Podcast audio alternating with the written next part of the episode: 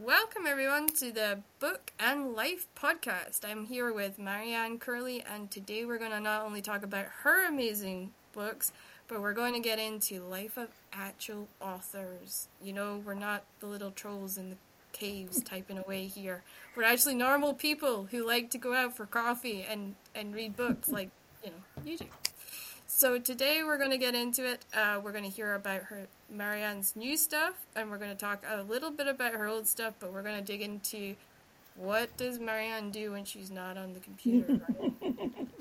well, it's you know, scary stuff that nobody nobody likes to talk about. So we're going to dive into that today and have some fun. And then, just to finish it off, we're going to do a word game at the end where I'm going to say a list of words and Marianne's going to give me the first thing that comes to her mind as we go through them.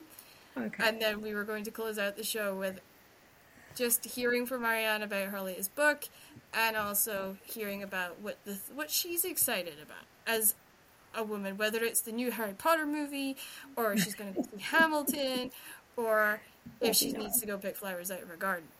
Because I have a crazy mother-in-law who likes to do that. So, we're just gonna have some fun.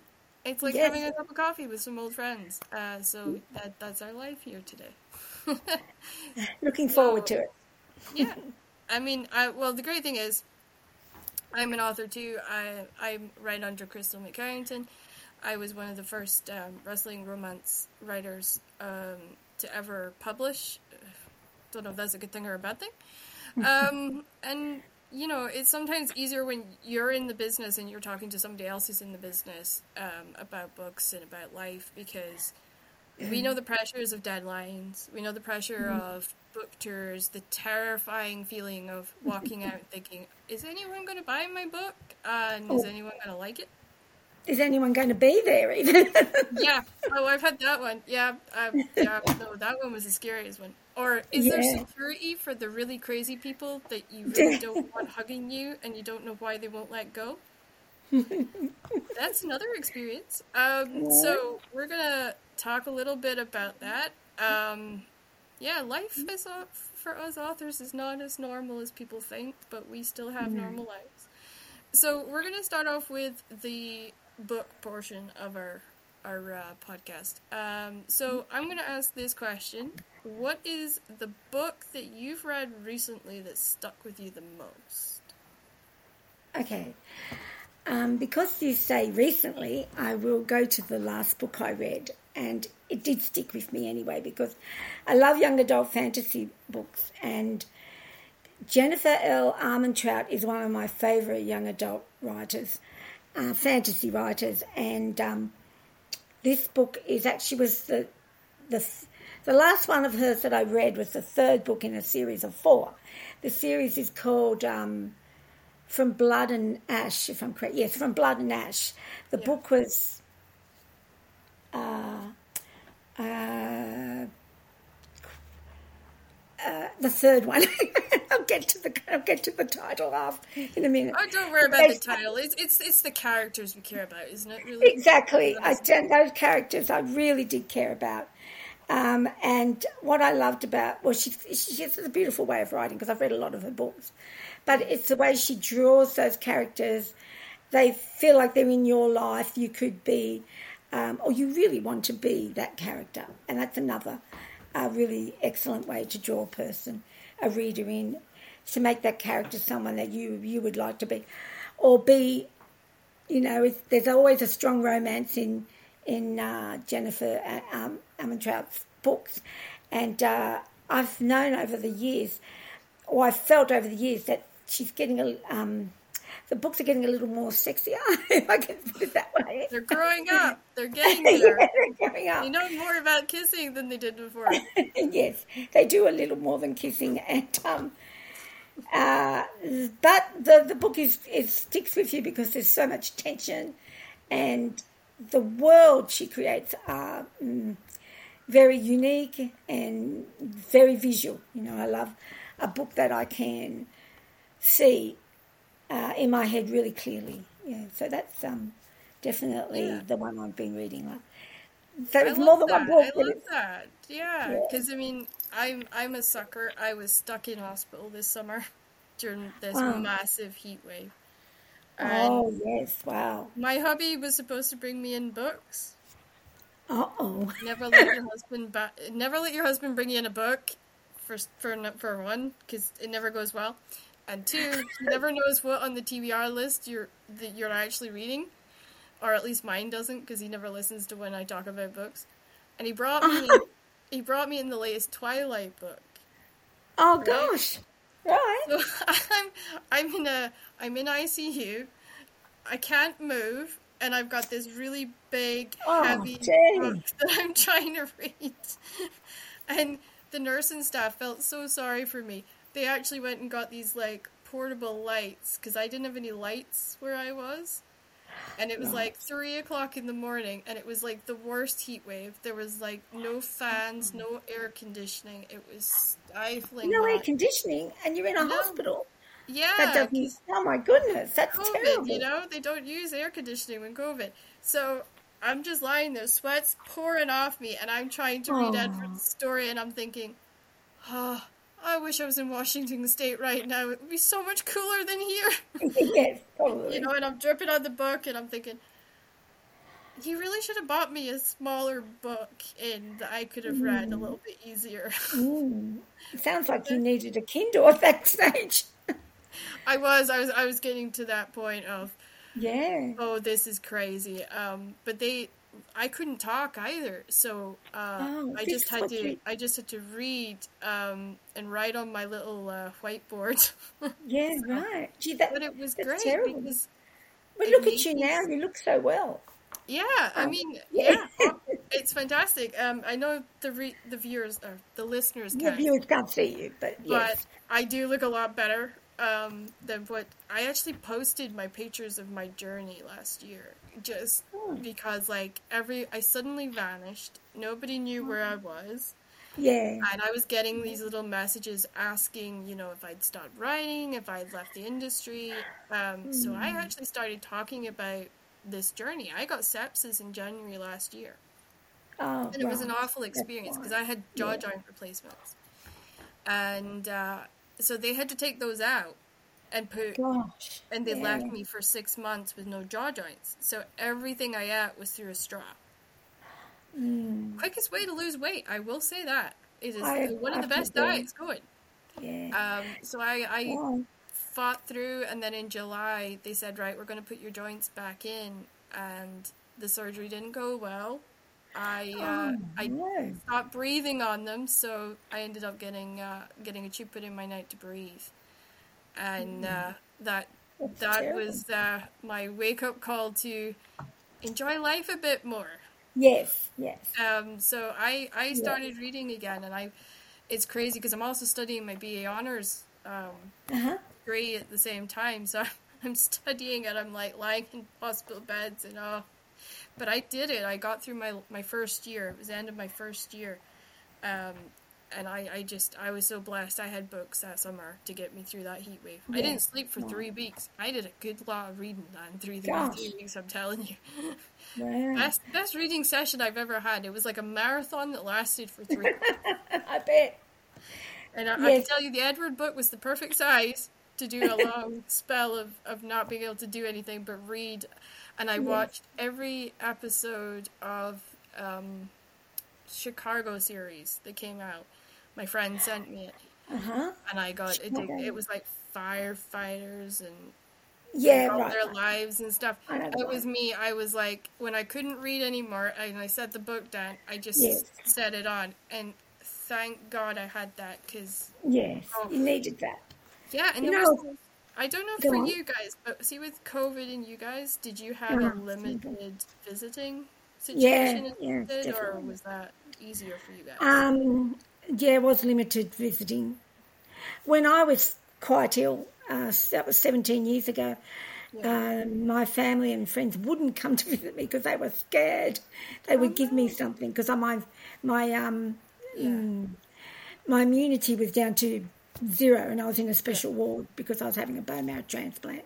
yeah. And um, yeah, so I ended up in hospital with that for about three months, and uh, then um, I had to go and come, and, and I understand what you were there going through because I had the tube to be fed for four weeks, and Yeah, when I started nice. to eat again, I was like, um, I'm going to choke, aren't I? You know, 'cause I had a, bit- a lot of, I wasn't eating for that long, and yes, I did. I lost quite a lot of weight at that time, and um, so I really related to what you were just saying there. You know, Yeah, and that's the part thing. where you were away from reading and, that, and writing, I ended up away from publishing or having my next book published for eight years, and that was horrendous. And people must have been wondering where the hell, where, where the heck, where, where the heck is Marianne Curley? I think every, Yeah. I think everybody for like forgets because we get into such a routine in publishing where we put out a book and then they expect almost like the next year for the next one to be Yes, out or like yes. six months depending on where you're publishing at. or, how, or what books you're writing, yeah. Yeah, you know, and and I I was speaking with friends. I have friends in Hol- Hol- I'll try that again. Harlequin. And you know, Ah, here in the UK, they they have like a set number of books they have to release a year.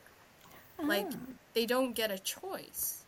Oh, So to me, I just couldn't imagine like they are given a, a line that they write for, and they have to come up with books for that line for that year, and they don't get to write different things. And I never could get my head around that because I love writing different things. I mean, I wrote a book with Norse gods in it, and then I went away and I wrote about wrestlers and falling in love with the Right, industry and the dangers right. of that. Um, so for me, like I could never imagine that. And when I was laid Yeah. up this entire like, because I got laid up at COVID because they put me in lockdown in COVID. oh yeah, right. I got Yeah, locked right. you know, lockdown and all that isolation stuff. Yeah, Um, I couldn't write. I never realized how much people inspired me. Like I loved writing in cafes and in the car, and I would listen to people and. I would write sitting in doctors' waiting rooms. I was terrible. I had a notebook and I'd be like this, you know, just just writing away. And when I got put in isolation, it was like somebody just like stole all my characters from me. I was like, what what is this? This this is crazy. I couldn't Yeah. write and yeah, yeah, because there was no one year, there. Mm. like I've learned that, you know, the characters will come to you when they're ready and you just gotta go with the flow. You can't You've got to work within your means, don't you? yeah, and I mean, I've I've learned so much, and I've I get to like have conversations with you and all these other amazing authors that's going to be coming over the sh- on the show over the next uh, few weeks. I'm I'm recording like crazy, but Oh, excellent. That's good. it's amazing because when I got in the business, the first thing I did was I started connecting with people and talking to people, and the the writer that actually got me into the business was Debi Gliori, who's Oh. the pure dead magic author from Scotland. Um. I remember my mother. My mother was dyslexic, and she actually was reading these novels to me when I was a kid in hospital. Oh, And I always remember her funny voices when she was trying to do the monsters and stuff because she tried to distract me from the fact that there was absolute chaos going on around me at all times. right. But it was like for me, I think as a I I get it both sides of it now. Like I understand the author and the commitment and the, yeah. it having to be a way of life, and then I also get the reader side of it now. It's um, complete, uh, can take over your life completely. Um, And because when you're not actually sitting and writing, you have that notebook and you are thinking a lot.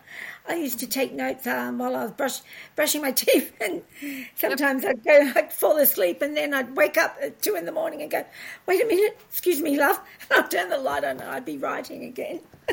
My hubby actually has a routine of I will sit up like it's almost like the Undertaker, right? I just sort of like sit up like almost dead straight, and I will read and I, I'll start trying to put something on my phone, and he mm-hmm. just puts his arm out like the seatbelt thing, and he just puts me back down, and he goes sleep. this really rough Scottish accent, sleep. and we've been together 14 years, and right. he he never got used to the writing stuff. Um, Really? But bless me, Oh. bless him. If I have to do a book tour, he's the first person driving me anywhere, Oh, okay. and so he's heard. I mean, he's heard more about my books than I think my readers have. He knows all my characters. In fact, he Uh-huh. Does Oh, not like he doesn't like romance at all. So it was hilarious taking this very sort of amazing biker on these romance trips where he would get surrounded Yeah. by women and old women uh, talking to him about how amazing it must be to live with me. And he's like, No, it's not. I know every inch of her book and back. I know the next one. She's written it in the car. You know, so yeah, bless him. But he's Right. he read um, he read my book Carla, which was my first YA fantasy. Right. And. He is so honest, and I love him for that. And he turns to me and he goes, Could we not just like skip the first hundred pages? I Only got interest in hundred and one. And I was like, That could have been a good um, he would make a fantastic editor, you know. feedback. Oh yeah, and I mean, and he said your jokes only kind of got interesting at page hundred and ten. I had notes from him.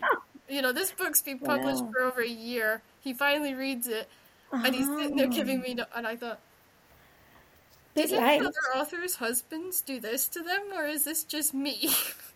I think everyone's husbands are different.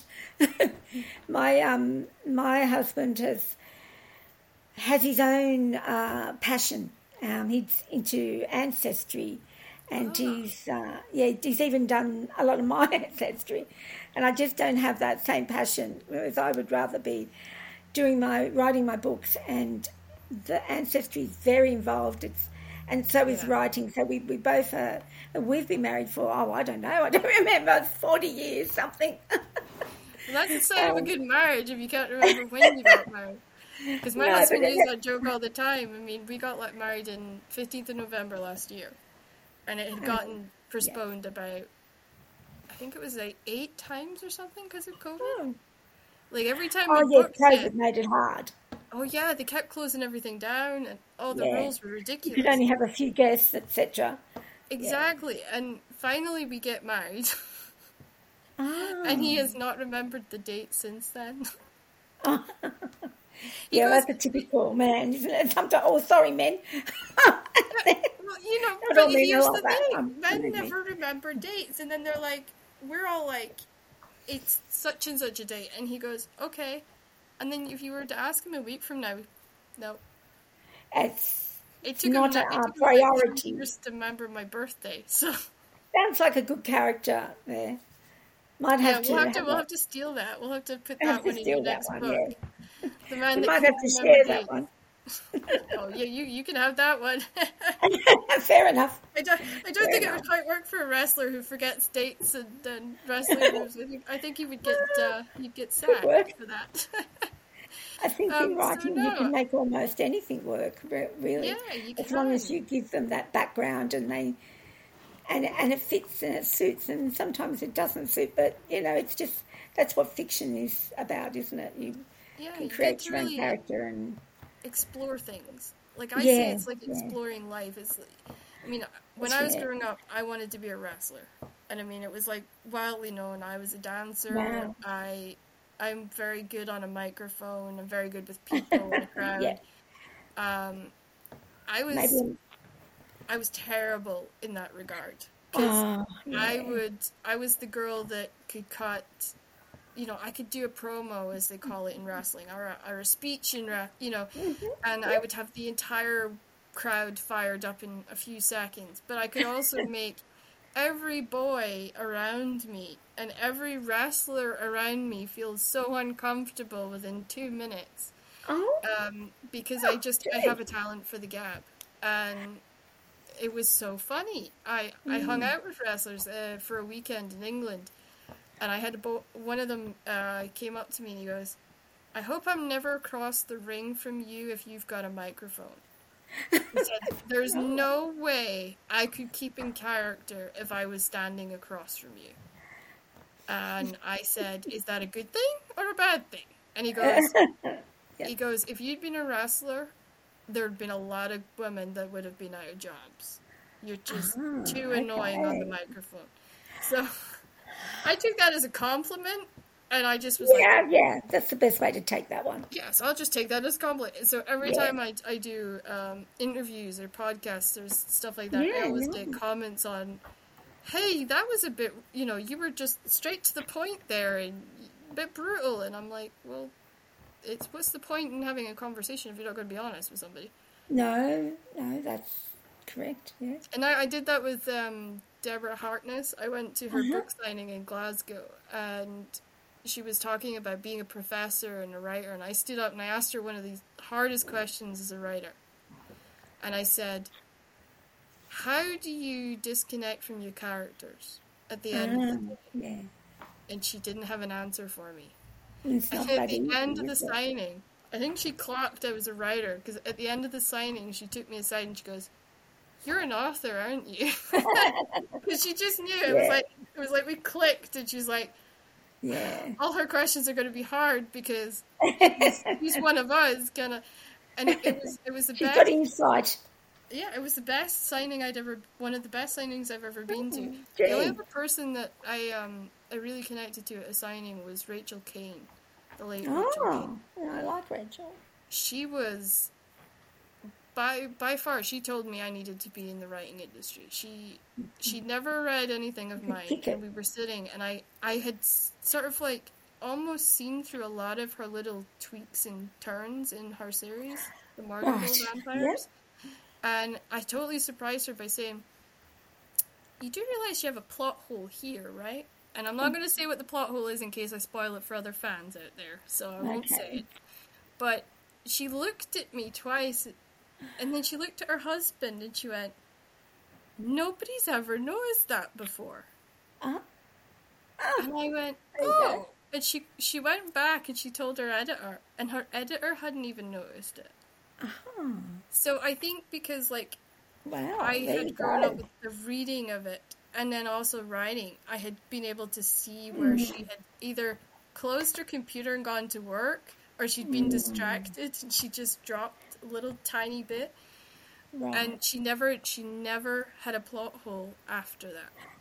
ah, very Like, good. it Now, that with was her. it I think it stuck with her forever. And she Oh, always wow. said to me, she's like, I really hope I get to sit at a panel with you someday. that, was her, that was one of our shared Wow. dreams was because she goes, your characters are just, like, particularly mine, are very kind of, they can be obnoxious to each other because we're not nice to each other all the time that, and that's my um, my experience. So I bring a lot of reality into my writing, and she really liked that. She thought it was uh, she found it funny because she was like, "Oh," she said, "I I seen the double nudge nudge she did there," and like you know she used to send me little notes and stuff like that. So um, we had a lot of Twitter conversations over the years. So you know I loved her, and I actually wish like this is leading into our next conversation topic was who do you wish you had more time to sit and enjoy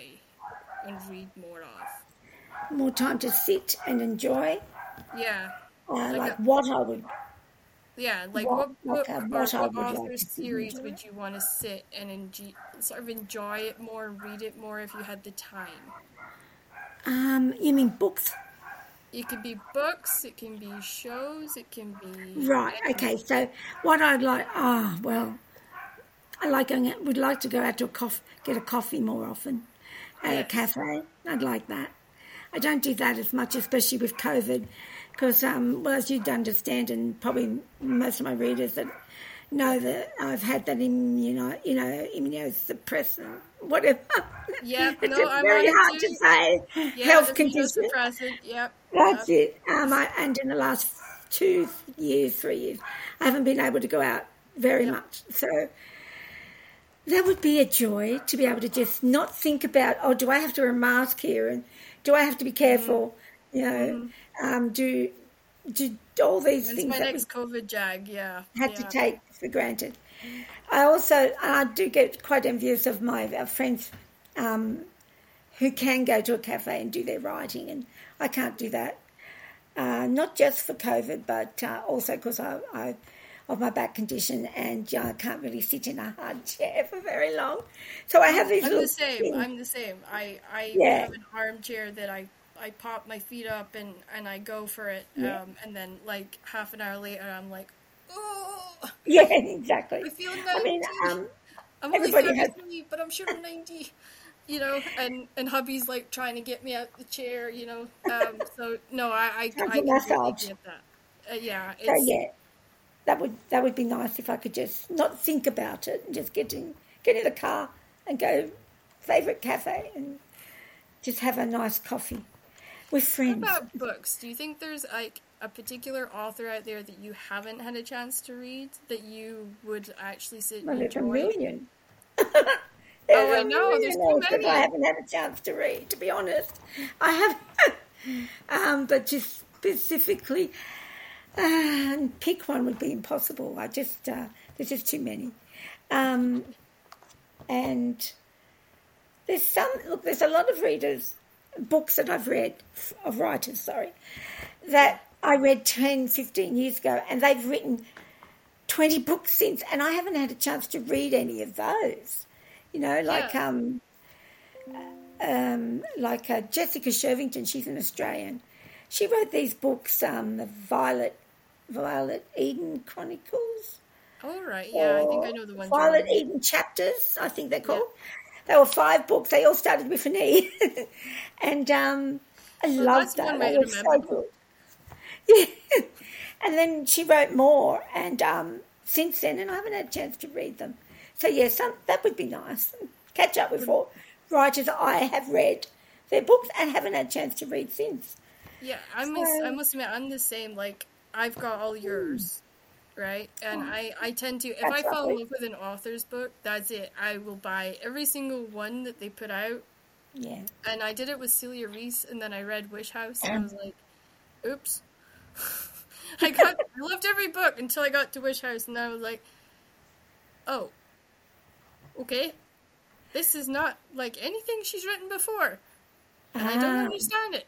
And it's a kid's book. interesting. And what was it? Uh, Um, it was this weird sort of seventies one where this girl was going to this house and she falls in love with an artist, and then it gets really confusing because she really goes into art, and I she Right. lost me.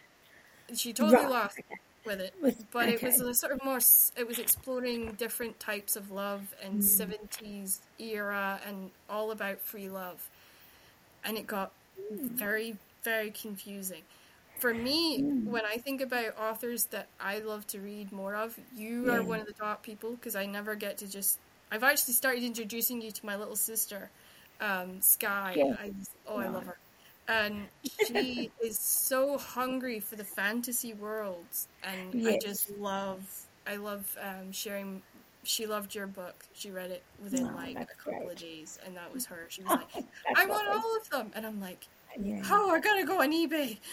I, I really feel like I could have had I have much more books written, but those eight years I, I couldn't. I was the Yeah. just getting my um being able to get my mind conditioned to my to the Yeah. med, even the medication was there I were understand. times I would just plop down on my computer because I'd fall asleep.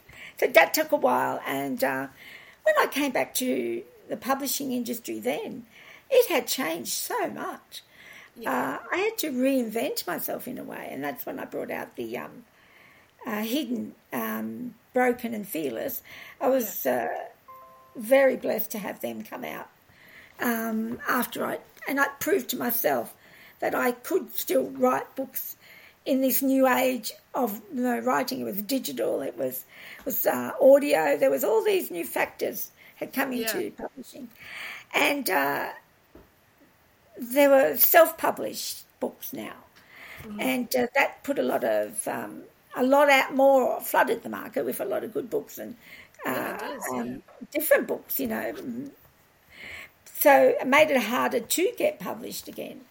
Yeah. But um, yeah, like I said, I was blessed. I, mm, my publisher, Bloomsbury uh, Publishing, they took on, they did it. They published me again. It was great. And then um, now, I, you know, I, I was right then. I felt like I can do it again. I can do it again. Um, I'm all right confidence now. too. Yeah, like, yeah, it was. It was definitely confidence had been completely Yeah. thrashed at that point. Yeah. Because I mean, nowadays there's there's almost like three levels of publishing. There's what they call the self-publishing level, and then the independent publishers, and then you've got what they call mainstream publishing. And I Yes. always call the mainstream publishing like the, the forbidden door. If you get through the door, yeah, great, you're amazing. You've got a chance to always be published. But for the ones that are underneath there, the struggle that they have just to get their book It's even very hard. noticed is Yeah. is insane. It's It's insane. very hard. Yeah. I mean, I know that struggle because I've I've worked with so many independent authors. I've worked in independent companies, and it's real because you've got to know social media. You've got to know your Yeah, marketing, yeah, and yeah, it's it's such a, a more it's- yeah, you've got to publicise yourself. Yeah. yeah. And- and No, that so takes a lot of for to time too. That well, it takes a lot of time off a writer, you know, Yeah. uh, from a writer, you know, because that's what you just want. I just want to write, and I don't want to have to Yeah. actually, you know, find say self-publishing, you know, to do all that, um, to get the book prepared and ready, and and put it out there and advertise it, and set up uh, medias and, and keep keep the advertising going. Um, it takes work. It takes away months out of your writing. Um, well, it did for me. a lot It of people can't do more Yeah. than one a year because it's it, and it, I think a lot of the readers just assume Yeah. that when you put a book out, that's it. That's all you have to do. But it it's so much more than that. There is a lot more to do. Yeah, and I mean, when I got in the business with, um, I started working with a guy called Joey Legend, who was one of the most famous wrestling trainers in the world. Okay, he's got a wrestling name there, hasn't he? Yeah, he does. Very And- legend. and, you know, I learned so much from him. The amount of times we would sit on Zoom and argue over character flaws, or he would argue with me about, no, you can't just slap him because that's not going to work. Um, you know, we got we got a period of time where we could just write, and then it was like non-stop me and him just booking constant media stuff and you know Yep. he's in germany i'm in britain and it was just Hmm. like trying to find time to work together me going to wrestling shows doing stuff with him there then me leaving and it was such a demand on our our series that we yeah. got to five books and we stopped Right. we stopped at five and i can tell you there's Hmm. 36 that we planned we planned the whole series out we planned everything out and we've never gotten beyond five. five Oh, yeah, true. it's just so much and then w well he uh, got both his hips replaced um, so he was out for a while Oh, gee. and then i fell ill so Ah. we've been we've been gone for three years both of us Oh, gosh. um, but I I kept going. I had um, an independent publishing book that I put out in 2019. And it was Good. just, it was like this young company was just starting out. They wanted to, Mm-hmm. under, you know, do something with underrepresented voices. Oh, I'm really about doing that, about showing disabled people you can do stuff just because you get a, a diagnosis that's going to be with you for the rest of your life. You can still go No. ahead and do stuff. Um, and that was really important to me because I didn't see authors like myself growing Uh-huh. up. Because to me, authors were these magical, best selling people that traveled the Yeah. world. There was almost like a mythology about authors. Oh, definitely. Untouchable. yeah, untouchable, exactly. And mm. it was almost like when I started in the business, I still had that mythology in my head. So I had to almost mm. learn from the ones that would take the time to sit and talk to me mm-hmm. that, you know, the mythology doesn't exist anymore. You know, it, it- this is a totally different world, different reality. And I had to have the same conversation with Joe. I had to sit him down and say, I, I'm going to, I, uh, we call it breaking the fourth wall. I'm like, I'm going to break the fourth wall with you and explain Ah. how this works. Okay. And it, I, I almost felt like I was telling a child that Santa Claus didn't exist. Just watching him deflate. yeah. And it's crazy because, like, Yeah. that's another reason I'm doing this because there's so many young writers that are in universities that are trying to get their degrees, Mm-hmm. that are so hungry to be in the business, but they have no idea the level of commitment it takes. Like, I'm Yeah, sitting and, here uh, at, at one o'clock in the morning having a podcast conversation with you. Is that what time it is? Is it? Yeah, and because Oh, I love this business, I love books. I love you know this. this is my life. Yeah. Um, I know wrestlers who've done podcasts at three o'clock in the morning because they're passionate about their business. Doesn't mean that I couldn't outtalk them because you know I can, Yeah. and I would quite happily sit across from them and, and we have a banter situation because when you're when you get involved with wrestling, it's like a fraternity. You get Yeah, into like a, a Yes. society that, that once you're in, you're in, and you never leave. Um, and it was a bit like that. I got sucked in, um, so now I, I can turn to them and say, "I know you're I know you're lying through your teeth," and I have said that to some of them, and they just look at me as if to say, "Did she just say that to me?" They get all they oh everyone gets offended around me because Scottish. I don't care. I just Oh, say it no, your you know. accent's awesome. I can understand it. Exactly. Oh, you should see some of the conversations I have with American, uh, different Americans. Um, Mm-hmm. Do not get my accent, so I sometimes have to switch it. intense. It really isn't that intense. Yeah. Um, so growing up, I had to learn that. It was weird. I had to learn to disconnect my accent, Oh, Um, wow. and it helped me with public speaking. I must admit. I. I I did drama club. My mother forced me into drama as a child. As I think Right. every mother puts their Sure child through that at some point. Confidence. It gives them confidence. Gives the child confidence. It certainly didn't with me. Oh, Um, didn't it? no, Oh, no. I It did was- with my daughter. I'm okay in a room full of strangers, right? No problem. Right, You stick okay. any family in front of me, and I have to do something, and I crumble ah, that's because it's family, and family are going to talk to me afterwards. Yeah. So my attempts at comedian yeah. stuff over the years has kind of gone flop because I have quite a dark sense of humor. So, Family but would, no, would it, it- it's weird because it, it led me down Yeah. this road. It led me down to the characters that that I've uh, I've created, which some say you know, um, having twin sisters turning on each other and publishing diaries to the world is a bit cruel. Oh, Um, yeah, right. Oh yeah, oh yeah. I had twin sisters more entertaining, each other's diaries. Like, hello, um, my Yeah. sister was up to this the other night. wink, wink. Um, so I thought it, that was my series, and I I really enjoyed the idea of jumping into tension and drama from the get go, yeah, right. Okay. and having that. Both twins both have love triangles, so it's Ah. almost like I'm juggling six boyfriends oh, yeah. constantly. but they're all different. They weren't each other's. No, no, you know, she's got two and she's got two and it's just a little party going on. And, Yeah, right. But trying to remember all that is very difficult. Mm-hmm. So when I Oh. did mine, You I need gave, notebooks. I gave them all their own books. I thought that's the easiest way to do this so That- that I don't have to juggle everybody. No, and it turned right. out to be um, a lot of individual authors have said it's the first time they've seen it done in a way that we have diary entries, so you're getting inside their mind, but you're also getting That's a third right. person perspective. So it was Right. two different writing styles that I had to kind of like Yeah. sandwich together, and it was it was probably the biggest challenge of my life. But Wow. it is the most fun because you can honestly come up with absolutely anything. Yeah. And in wrestling, anything is possible, which is what I love. You mm, know, Fair enough. That's And your in- thing. yeah, and it, it's great because this is a girl who's totally out of her world. She's a dancer. She ends up in wrestling. and then, you know, she's like, wait, I was like this famous dancer, and now I'm standing on a stage in front of thousands of people, and I've got to wrestle someone?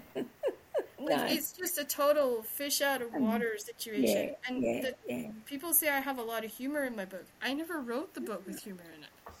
It was natural, though. See, It was so you natural put more humor. into the characters Yeah, but that's the and great voices. thing. You can do that. You can almost like Yeah, walk into that situation of mm-hmm. humor, and that's a trick that I picked up with writing. Oh. And I think I, I was talking about this the other day with someone. If you try and put the jokes in, like she was coming up with jokes, and then she was trying to write the jokes into the story. you It can't forcibly do that. No, it, it just doesn't work. work. No. I didn't know if you would agree with that because, like, some No. some authors are like, no, you've got to plan the pranks and you've got to plan the jokes. Oh, okay. No, I don't plan the pranks. I, I plan my books. I plan my chapters. Um, uh, the dialogue is more something that I don't plan. No. Um, I know where it's going, and uh, and I know who my characters are, where they've come from, what happened to them when they were I I, youngsters, and uh, where they want to go with their lives. That that's just knowing your your characters, and then they you put them together, and you know where you want them to go and where they you want them to end up, and you want them to do. But the actual uh, when they get together and they talk to each other, that sort of just flows. Yeah, and I, I think that's, that's the way it works plan for me too. Yeah, because when we sat, we never thought of doing 36 books. I can tell you that now.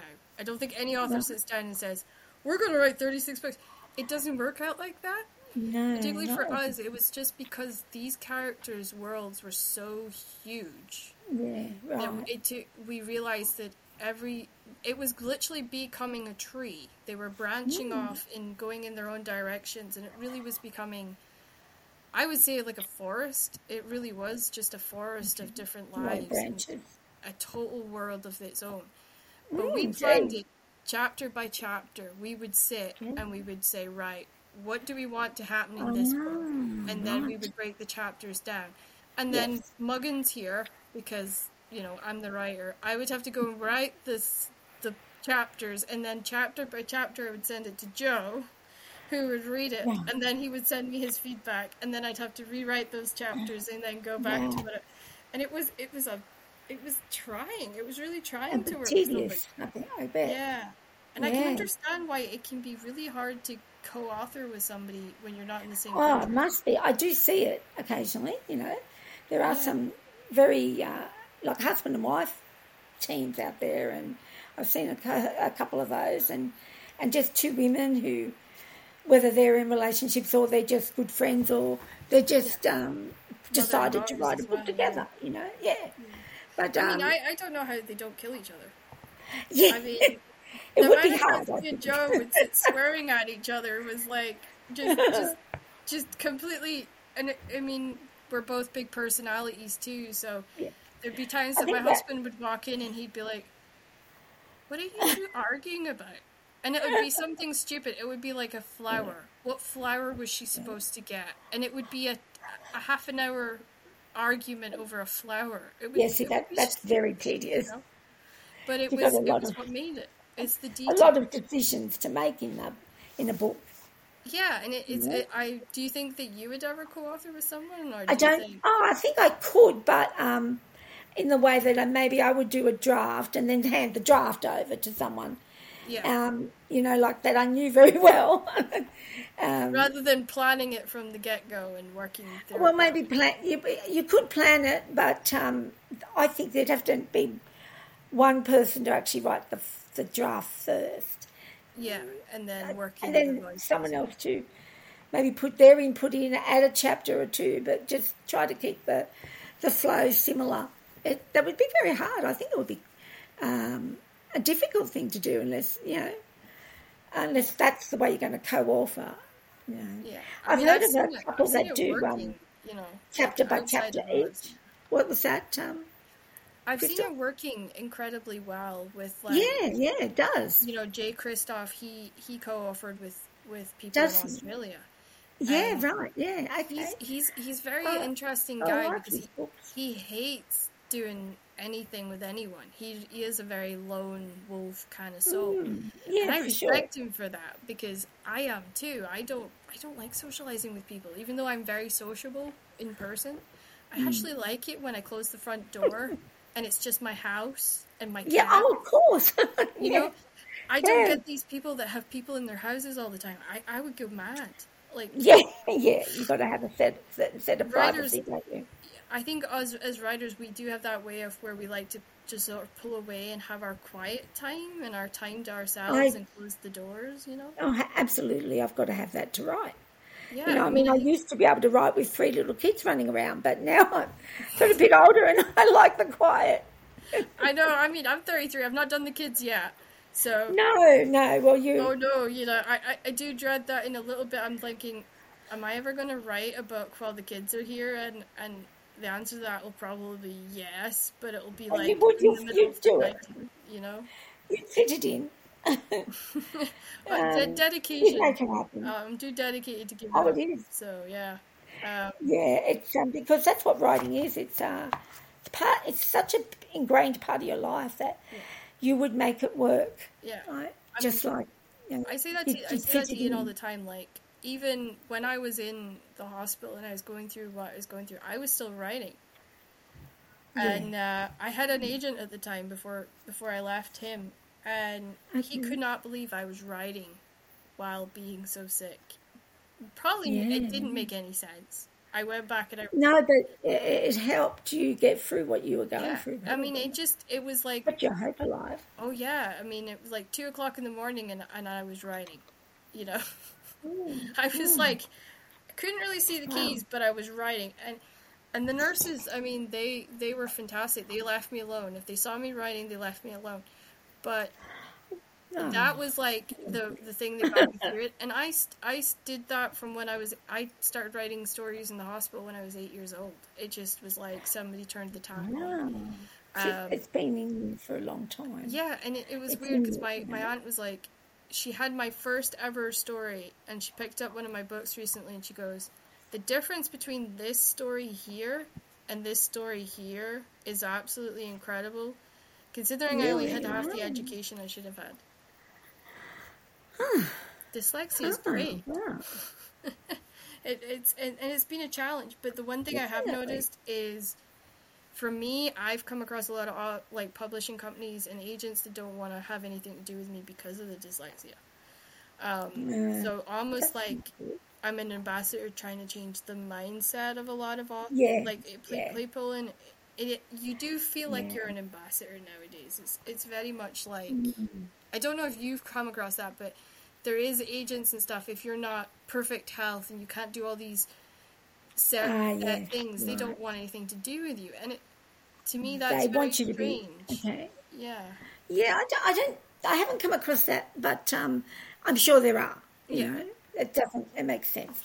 Um, I guess if you're looking at it from their perspective, Mm-hmm. you they would want you to do book signings and go on tours and the um, shows, uh, book fairs, and all that. And Yeah. if you're not, um, you know, in, in physically able, I'm sure that you know today. Today it's a little different. Today, when everyone is, or there's an air of tolerance yeah, much more than there used to be. yeah.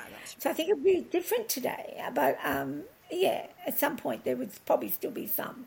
Yeah, I mean that's what I was like. I'm sort of educating as I go along. I may have a Mm-hmm. disease that means that I spend a month in hospital, a year, or whatever.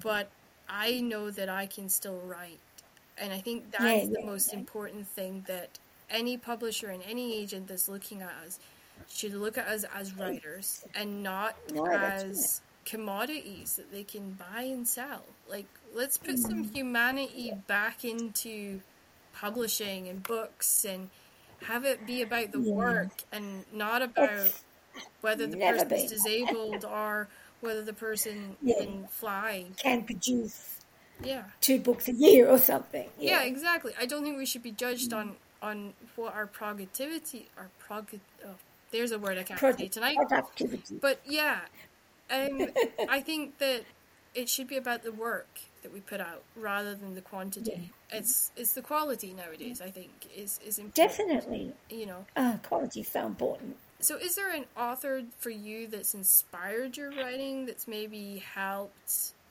you keep. Well, in the early days of my writing, um, I, I was there was an Australian author named uh, Victor Kelleher, and um, he wrote. By now, he's, he's written a lot of books, but um, the the ones I remember that really I just love them, and was I was about your age actually when I started to write, and uh, he wrote these. Um, they were well ahead of the times, you know, books. Um, trying to remember their names. Earth, Earth, something. Terrible. It's okay. I never remember I the name of Kelleher. the Look him, look him up.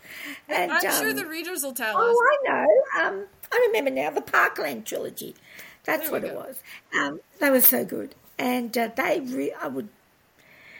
I remember being so moved by them, and wanting to write fantasy uh, because he inspired me, mm-hmm. and the books inspired me. To, and one of his books was um, it was set in uh, prehistoric age. Oh right, That's and uh, well, I'm I've never gone there in my writing. I really want to one day because um, I really enjoyed it, and um, and yeah, that too moved me. So you know, those are the books you kind of remember.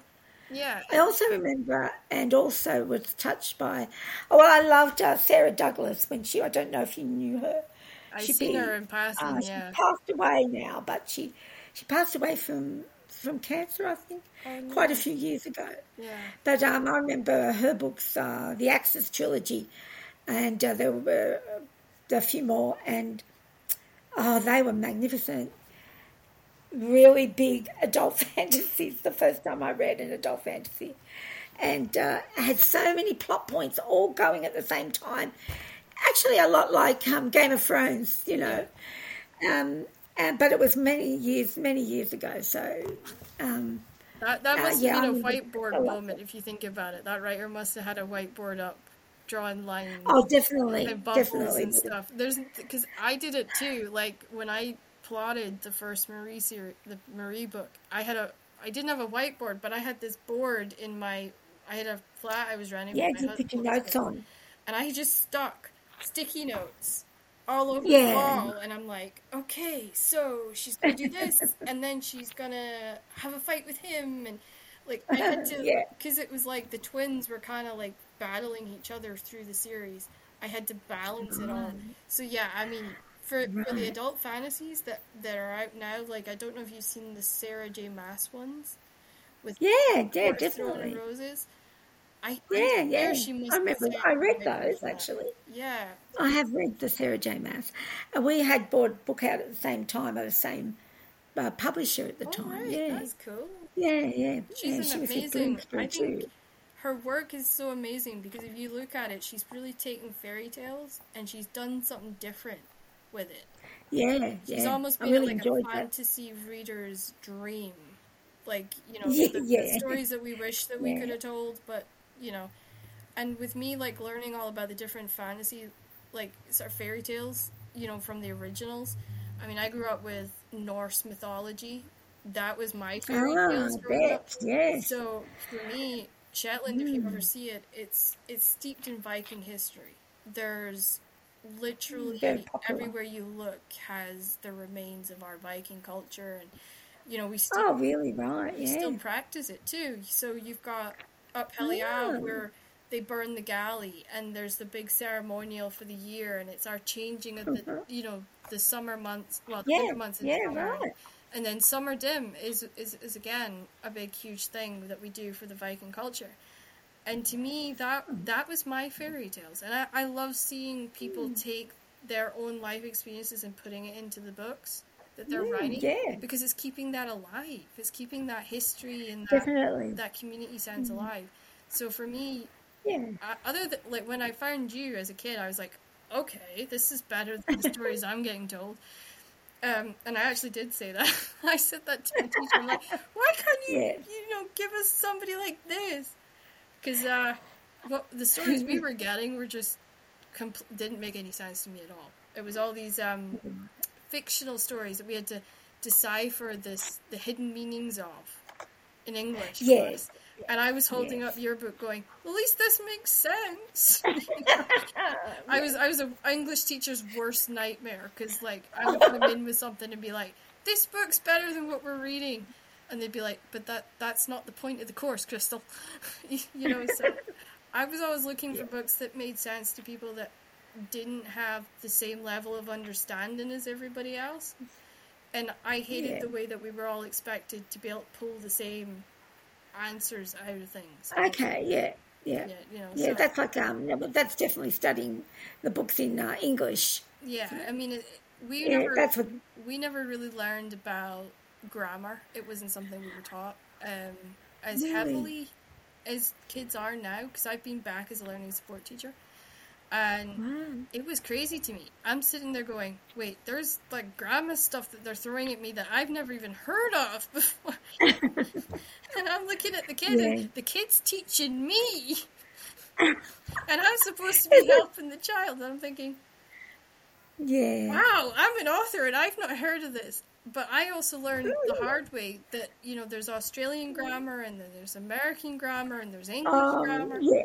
yeah. There's more um, Different. of slang in countries too that have Yeah. their, you know, their words that it's different. You I know, think that's- that's I- why I when Old Magic first came out, in, when Old Magic first came out in the US, there was actually the publisher actually did um, like an ep, um, appendix, like a Oh, right. is that word? Yeah. you know, where yeah, there were like a yeah, maybe appendix, yeah. fifty words that were pulled out and explained in US lingo and language, which I could. I was like really uh, taken back by that because, you know, I mean, really, Yeah, you, you sit there and you think, that different. you, you, But anyway, are we, that- are but I did come across a something? few Yeah. Uh, I remember Yeah. my first book being published, and my hubby pointed to me and said, "What's American English?" And that was the first time I had any clue that there was Yeah, all really, these yeah. different versions. And the UK and and he was just like, well, Australia and the UK are very are similar. Yeah, we. I mean, but that's the slang is a little different. But I think it's Commonwealth, you know, because the Commonwealth connection. I think that's why we can Yeah, try and yeah, keep it, a- keep it similar. But it's like a totally different world when you go to the US side and you're like, I am Yeah. honestly, when I write my stuff, I have an English version and an American version Well, fair enough. Yeah, because it otherwise you just you just can't do it. It's just yeah, no, it's crazy. you flounder. We're going to go Yeah, into the enough. writing portion of this podcast, and we're going to talk about how Marianne got into her darker characters, what inspired her to take her characters um, of old magic back to sort of the fairy tale time period, um, and Mm-hmm. you know what inspired her to choose that specific setting and time to uh, to put her books in. And I think it's a question that I've, I know quite a few readers have wanted to ask. What made you go to that time period In with old magic? in old magic, um, it's funny. Uh, it wasn't a a huge thought that went into it. It was just um, I just liked medieval times, and I really was interested in that history. yeah, and um, I knew there were problems with um, the Scottish and the British, uh, and and so I wanted to find a castle in medieval times that was near a Scottish border. yeah, Um, so I did some research and uh, came up with that time, the 1200s or some point like that, and um, around then. And uh, um, I found uh, the the area I wanted to set it in, and and it all came together. Um, but I wanted to keep a real realistic feel in it, like realism in the fantasy like or bring fantasy and realism, blend them together Yeah. so that you know. And I thought the best way to do that would be to travel in time, take these today, present day characters, and put them in a medieval period. yeah. I mean, I must of admit, I when I read it and I was reading it, I never expected the time travel twist because I'm not somebody that reads the books. Really? I'm awful. I pick up a book based on what the title is and the 1st Uh-huh. page, and if it's like good enough for that, I will sit and I'll, I'll read the whole thing. Um, so Okay. I'm like eight years old when I read that, and yeah, I was I was a bit late getting started, and I read it, Oh. and I literally. I couldn't not read it more than once. I I think I've read it about twelve times Oh wow! and it, it's a book that like if i'm really down and i have two books i go to when i'm really down i go to the horse whisperer or i go to old magic I've read The Horse Whisperer. It's i good think book everyone too. has it's like and it's totally different Yeah. from the movie oh. Yeah, yeah. when i read it the first time i never actually made it to the end because i never wanted the sad ending part that i'd seen in the movie Oh, so when i read the ending i was like no this is worse than the movie what what are you doing I oh I don't like stories with animals in them that where the animal doesn't survive. I I, know. I Um, can't handle that anymore. I've never written one. I've never been able to write one I I'm doing one right now with um, it's about a wife who actually uses horses to help disabled children come out of their Oh. shells. So she runs this farm, but she ends up fostering kids.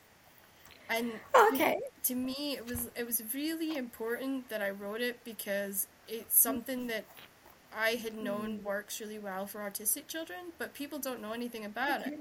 So sometimes I think No. as authors we can almost like crack open a door that people wouldn't Yeah. otherwise see and mm. let them see that there's more to life or more options out there. Yeah, yeah, definitely. And I couldn't I couldn't do anything to the horse. I, I had to ride it without hurting the horse at all, and it was so Oh, I know the feeling. It really No, I know the feeling. Um, but yeah. Yeah. the romance really came through. Well, some people can do it. Some. I couldn't. I mean, I'm a horse rider. Really? I, I grew up with horses. I have full certificates Right. in horse riding. So Yeah. I knew how to like lunge a horse and connect with a horse and get a horse to follow you around like a dog. yeah. Um, oh, gee. it's an amazing experience. And when I worked at the writers, uh, right, horse riding for disabled people, it's a bit Yeah. of a mouthful. RDA, as they call it here. Um, Uh-huh. It was the most amazing thing because I was seeing people that were completely crippled, completely coming to life, just by Oh. being around the horses, going in and petting be them lovely. Yeah. riding them. I mean, I, I when I was riding, I watched a guy go from being in a wheelchair, who refused Ah. to walk. He didn't want to learn to walk again. Oh, And Gus, our horse, Gee. our big horse, he slobbered like a St. Bernard's. Honestly, you got a free shower every time he went by you. Just slobbers. It, he I know a dog like that. everywhere. You knew where I Gus had been because you like could that. follow the slavers, right? Oh, And dear. Gus got this guy to stand up and take his first steps for the first time in 12 years. That's fantastic. That that was the that was what really made me want to start Mm. doing stories that horses are featured in that really change the dynamic. Mm. That'd make a great story. And that's where I'm going. Right. But whether I get there in the next 50 years will be a different story. but to me, it's a, it's a passion. Um, however, I think I'm pigeonholed with wrestling for now, but I will eventually get, get into the horse side of things. But yeah, to me, I, I was really inspired by Old Magic. Um, in fact, when we had to do our writing exam for high school, and that was how they would tell Right. what our English level was, your story inspired me to do uh, a piece where the girl sneezed and she ended up flying back through time. And it was just simple. It was a, such a simple oh story. Oh my gosh. she was walking along the street and it. she sneezed and we looked up and she was standing in the middle of this battlefield with Highlanders. Oh wow. And my English teacher went, You totally missed the point of the assignment. But I really like Oh story. really? But she loved the story. Fair enough. So at I least think, you got I that. sometimes if you can win people over with the story, they'll for, they'll forget the reason you were supposed to write. it. It's a good point there. So yeah. for you, Yeah. is, when you write your books, is it like a jigsaw puzzle or is it is it more like a movie for No. you? Um, no, I, I, I visualize my scenes. Mm-hmm. They they're like a movie. They'll come in one. Like I do have my plan, Yeah, um, and it doesn't deviate sometimes because that's what my characters will do. yeah, But um, they'll just see the chapter by chapter will roll through. Um, not all in one go, mind you, just a couple of chapters at a time. yeah. or one, and then I will draft it out, and then I'll go and I'll, you know, sometimes I'll just be sitting at my desk and um, just sitting back and close my eyes, and I will visualize the chapter. It's, it's actually always always starts with the characters, Yeah, uh, even when I'm writing down well a plan, it would still be, you know, the characters that would drive the story, and uh, that's how I. Definitely, a jigsaw puzzle might confuse. I would feel a bit confused with a jigsaw puzzle. I think I would. By that I think not right that way either. I, I, pick, I, pick a chapter learned- there and here and there. So what I don't know. stayed with you the most or the longest? Has there been a character that you've written that you Oh, haven't quite shrugged off, or I think most of us have had a favourite. Um, like, um, Ethan has been my favourite um, from my Guardians of Time series because um, he went through so much, and Yeah. I threw everything at him, and he he would he stayed loyal, and he um, and then I even did really horrible things to him, and um, We to, all do you know, we won't- we won't- yeah. And uh, he still comes through it all Yeah. um, and and shines. And I, you know, it was, it was a close second with Arkarian, but I, I, I do, yeah, have my, um, I do find Ethan sticks. I do. That villain um, uh, is out of my Avena series, Yeah. um, and and uh, it's not that I liked him. It's just that I gave, I made him a villain and this like a dark, as you say, darker character. Yeah.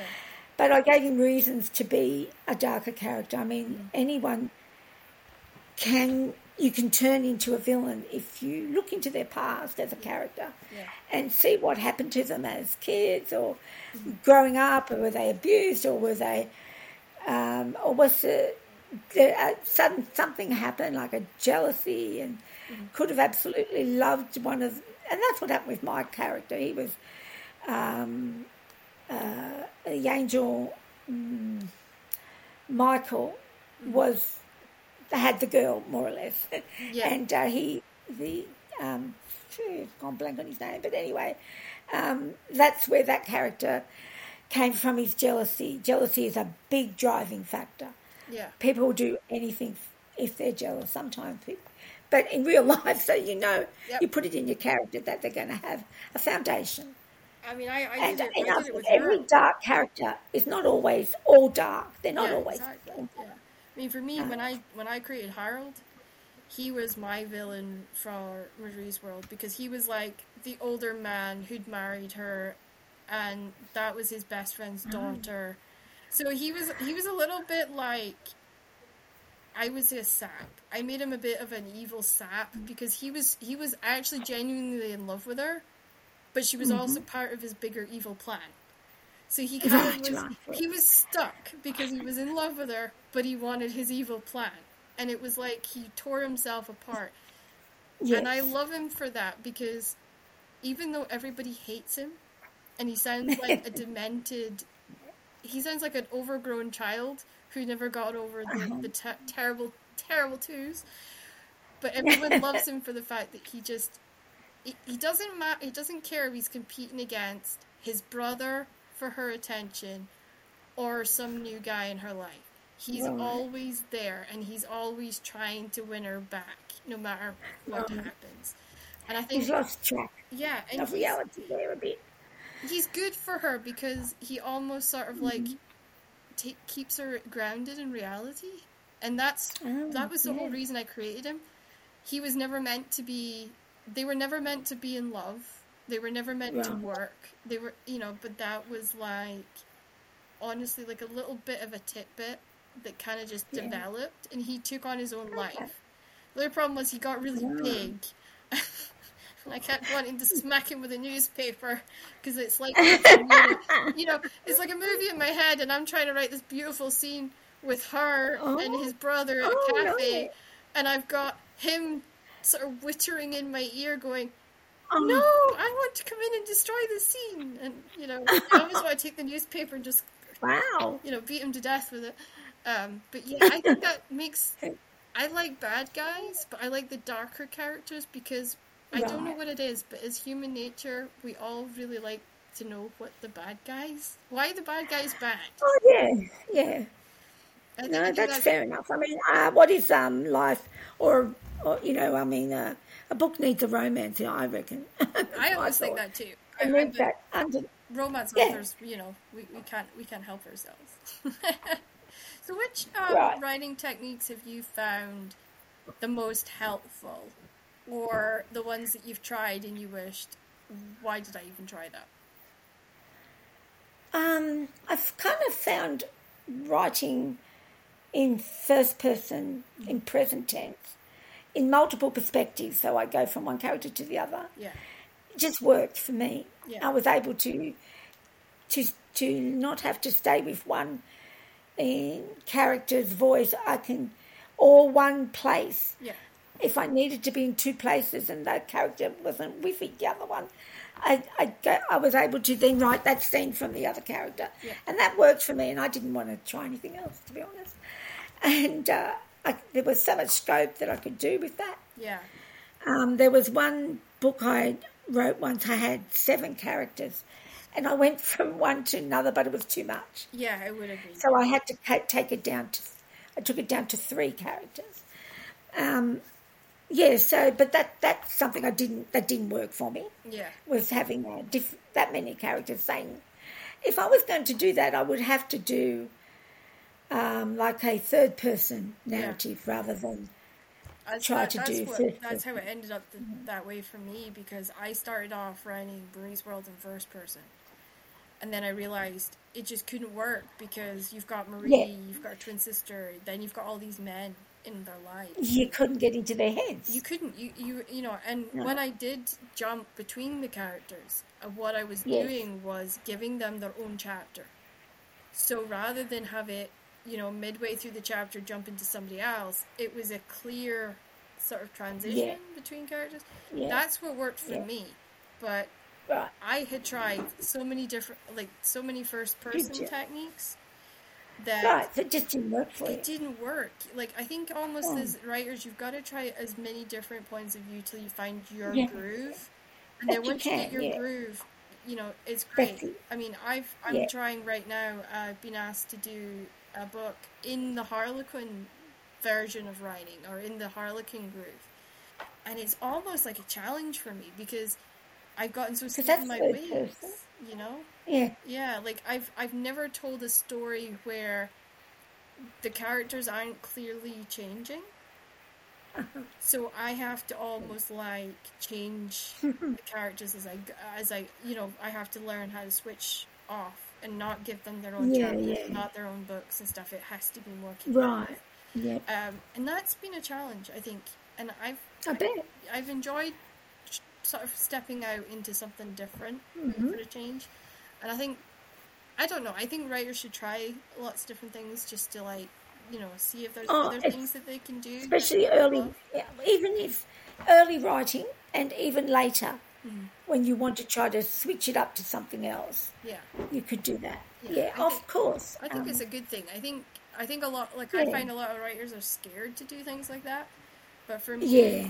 it's given me a wide variety education in, in what I can do, what voices I can do, and what voices I can't do. So we're going to go Yeah. into life now. You know, the, the part that, that no one ever talks about is that we have lives outside of our normal. Oh yes, well we did. Yeah. so my first question is, what's the first thing you do to de-stress from editing or writing? What do you do when Um, you're not connected to the computer? Oh, the first thing I do is I go and switch it, switch, get into my comfy chair, Yeah. switch the TV on, and just stare at it and watch one of my shows I love. And then, then it's reading. I just, you know, curl up in my really good chair and, and read, looking out at my. See, I, my backyard is a rainforest corridor. Oh wow. So um, we have a lot of bird life, we have a lot of uh, animal life. Yeah. Actually, last night we had a possum come to my back door and climb the screen door and jump on it to get my attention. Oh, Haven't had a possum do that for a long time. But um, yeah, just wanted something to eat. It was hungry. Yeah, we had a. They're not supposed to feed the wildlife because they have to forage and they have to live in their own way. Like you yeah. know. You, you, you But don't want to yeah, so the to- backyard Yeah. So the backyard is, is absolutely. Um, I've got a deck out there um, covered, uh, and I've got a, I get a comfy chair out there, and that's where I like to read, Yeah. meditate, um, just relax. Yeah. I think It's my favourite place. I think every one of us needs that space where we go and we just disconnect. I think so. Like I'll I I cross stitch. It's like a really bad habit of mine because I grew up with Mm. a grandmother. She was a professional knitter, so Mm-hmm. I had to know how to knit. I had to know how to sew. It was a very Uh-huh. ladylike upbringing. She had installed in me because I was I was too outspoken and I was too boisterous and. She was determined to lady You're me up. For goodness sake. You know, make me a lady was her her plan, and that's like when uh, she passed a few years back, and I still to this day like when I go to read, I think of her, or I go and I cross stitch, and that's my way of like just shutting the door and putting the characters to bed. I literally say, "No, guys, like go to bed," because I used to fall asleep, and it for me when I go to writing mode, I open up my, I close my eyes and I walk through a door, and it's like a globe opens up in front of me, and if Oh, I wow. go Like down, yeah, if I go down one ramp, it'll take me to one world uh, with all these characters in it, and if I walk down another ramp, it takes me somewhere else, and it's it's almost like I had to build that wall to keep. Yeah, right. Do you, really? Yeah, Wow. I go that deep in, and Yeah. and it's horrible because I will I will miss Jeez. meals. I will be like you know like the, the, the crazy enough. scientist with the hair that's in like fifty different. That's Is me that you? know, I get so into it, and my hubby will be like, "Have you eaten today?" And I'll be like, Oh, really? Oh. "Did I? I don't know. What time's it?" And he'll be like, "Well, you started writing at ten o'clock this morning, and it's eight o'clock at night." And I'd be like, Uh-huh. "Ooh, Wow. no, I missed lunch, and Oh, I've had okay. like three cups of coffee and nothing else." So I'm terrible Yeah. for that. Um, Wow, you get into that sort of state where you just Oh, I have done that, yeah, but um, sometimes I have done that. But I find that, you know, I live in an area where it's like my my sister is a long way away, you know, 900 mm, kilometres or miles or something. Wow. So we talk on the phone or we FaceTime. yeah. And um, my brothers live down there, and one lives even further away. And um, even my kids now, I had one living way, way further away in Melbourne, but um, she's finally come back to Queensland. Yeah. And um, especially also with COVID, you know, I have a few calls, and that that does um, that is distracting, but you want them. Well, I want them. I want to be able to speak to my family. You know, there is writing, and then there is also living, Yeah. and we have to have that. So I agree with that because I mean, my my Yeah. parents are like 18 hours away, so yeah, you know they have to get a 16 hour boat and then they have to drive down, and that can sometimes take four hours. Oh yeah, because you live on that island, don't you? Yeah, they live in the North Sea where they're not guaranteed to get off the island either. So it's like I roll of the dice sometimes with them. But I stay on the mainland of Scotland now, um, so I actually stay along from Cur- Stirling Castle. Mm. And Wow. yeah, oh, see if you ever come to Stirling, the history, it's worth walking around Uh, and is experiencing. right? It's amazing. But I have to Oh. be around that kind of history and the culture to to really write. Um, Yeah, my hubby fair hates enough. me. He calls me a gypsy um, sometimes because I like to move around. I'm not one of these people that have like fixed roots. I like to every so often I'll be like. I want to move. I think I get that. you know, and he'll be like, "Well, where are we going this time?" You know, and I'll be like, Yeah. "Well, I kind of fancy living over there," you know. so he's got move used a lot. Yeah, yeah. He just packs up the boxes and goes, Oh. "All right, okay." And he Okay. hates. I have a library. If you can, you, you the viewer listeners can't see it, but uh, Mar- Marianne can see my book collection in the background. Yeah, yeah. I have like 900 books in my house. So my hubby, I thought I, I thought I didn't have that book. Wow, that's a lot of books. Yeah, so I didn't believe him, and he actually filled our, a our spare bedroom with all the book Oh. boxes um, when we moved house. And my dad actually put them on crates, actually pallets, uh, to move them with a forklift because there was that many of them. Um, so I've promised to, to, to get rid of some of the books before the next house You move. do? But I'm mm-hmm. terrible. I, I save, Very hard. I save books because that's going to be mm. my legacy to my kids. Is that when I pass, they'll have their own little library, and they'll grow up with their own library. And that's my thing. I want mm. them to know authors that are being forgotten almost. So I want to pass that. on. Yeah, yeah. Like, I mean, Yeah. I I will probably never get to read all of Sherrilyn Kenyon's books because she's got so many. right. Right, yeah. That's my yeah. goal. I want to get to the end of this vampire series she's got. I don't know if Yeah, she's ever going to end it though. That's the only problem. But I love like the idea that I can say to them, this is all yours. Like so, when mom, mom and dad go, Yeah. the, the books will be yours. I, Right. I swear they're gonna they're gonna curse me out. Because if I've got this Oh. much now, like, and I keep everyone from Liz, Elizabeth Chadwick is a, a beautiful imagery writer. If you ever get the chance to read her, the imagery that she creates in her books, Right. you know, Okay, especially good, you were eh? saying you love history, you can go Yeah. really get into that time period because you you're completely sucked in, and she just locks you in. And it's the same with Catherine Cookson. You really feel like you're in that time period. The language Yeah. fits, everything fits Yeah. together, and that's what I'm teaching my kids, and I was teaching the kids at school is, hey, just because Right. this book is like 30, 40 years old, doesn't mean it's bad. Doesn't mean it's No. not relevant. Not Actually, you'll probably learn more from that No. book than you will from this book, you know? And that's what I'm sort of passing on, and, and I'm, I'm purposely talking about Catherine in all my podcasts because ah, she's so forgotten Fair about. enough. She's so forgotten about. And I I, feel that way too in a lot of ways Yeah. because um, I haven't written as many books as I would have liked to. Yeah. I mean, I've got books I'm going to be writing, Yeah. and I have two books that are currently. This sounds like I'm skipping ahead to the last question, but anyway. Oh, don't. Oh, hey, hey, there's no set format. We just talk. That's the whole point of this, is we talk about whatever we want. what we feel like, what comes up. Well, I've got two books with uh, my agent um, at the moment, who's um, hopefully will come back with some good news about them. I'm sure he will. And will. I'm working on one. Sorry, I'm sure he will. she will. He will, sorry, Oh, sorry. he will. That's all right, and um, that's fine. And um, I have one that I'm working on now, which is nearly finished, and then I will start Guardians of Time Book Five, and uh, um, I can't wait to get into that. So, Do you do you find it? Because I know I've got plans. I know for me, like when I close my series is out, and I hate it. I hate writing the end of books. That's why I'm a cliffhanger book person. Do you Ah. find it hard to kind of close that, like close the book on the characters and walk away almost? Is it is it hard? Very hard. Yeah. Oh yeah, it's very hard. Um, it's also good to have a break, though. I know that. So Oh yeah.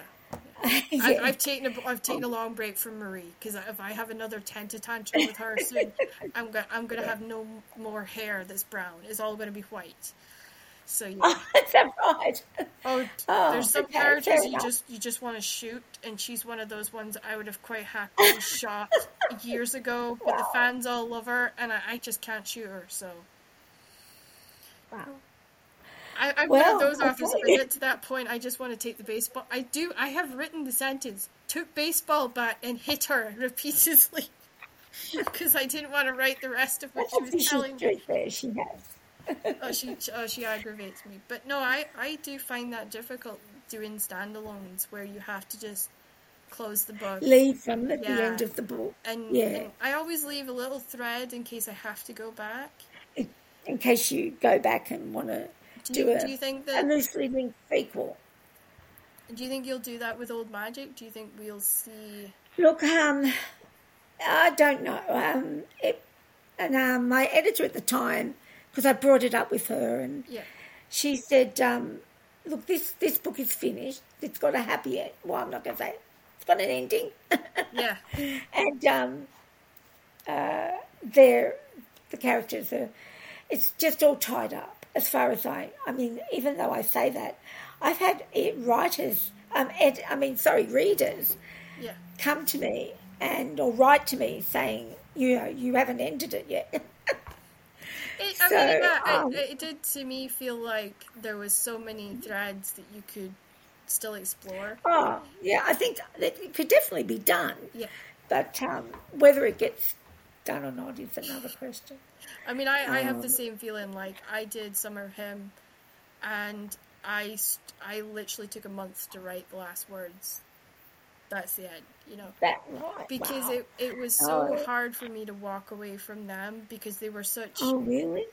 It, it was a lovers, a haters to lovers story Oh. for me, Right. and those are the hardest for me to walk away from because you almost don't want to because they're still picking at each other and they're still Yeah. fun to be around. They're in your, they're still in your head. Yeah, and I mean, I walked away and and the publisher's like, "Are you sure you don't want to write a quadrat, please? Like, Oh, have their best friends fall in love. You could follow the story with them." And I'm like, Oh, really? You've got a publisher who wants you Yep. to write a sequel. Well, wow, that's um, I would have done a sequel for Old Magic had I had a publisher who wanted that. I I, I think I had a publisher, I had an, an editor who didn't want that, and so um, it was going to be hard to sell to them. Um, so I moved on and I wrote. well, maybe names. maybe for the anniversary you might get inspired to write the next one for that one. Maybe. I, I can see it now because she's got a, so much character in her. Like she's she's got a lot left to do. I think I think she's got a lot left to do. Oh, well, I'm sure she does. I, I think she's got more trouble to get into, cause and oh, yeah. riots to That was- cause. Yeah, I love that though. Like when I read that story, it was like it was like a portal ending for me because I could see so many different ways it could go. yeah. And it, fir- it was Yeah. the first ever book I did a book report on as a kid. Is that right? My opening line was, "Is there such a thing as a better book than this?" And then my teacher oh, went, Oh, wow. and the teacher went, "Can you explain on that?" And I said, "Well, it's far more interesting than Harry Potter was."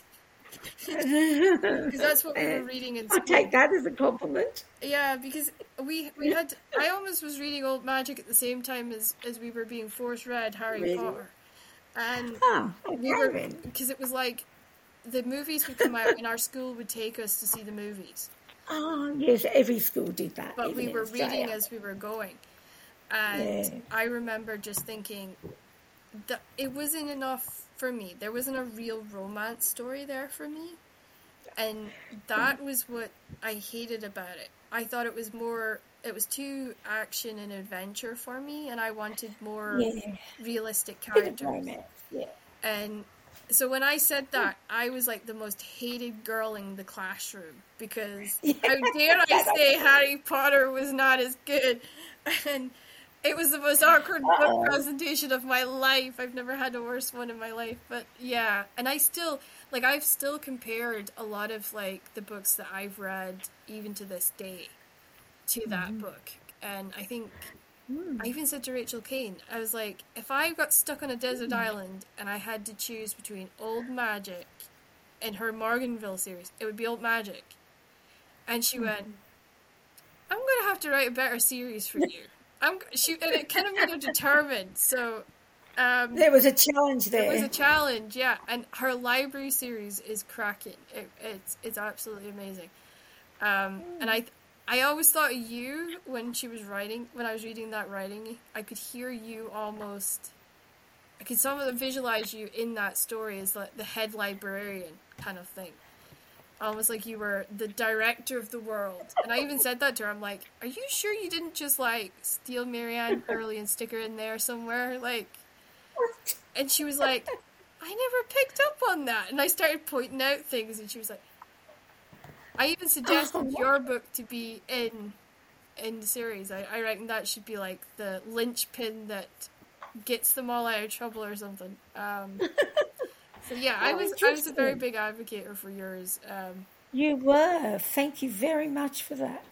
yeah, because it was the most Very checked out children's book in my library for like it a was. year. Was it? I don't know if Oh. it was because I kept checking it out or if it was because other people were checking.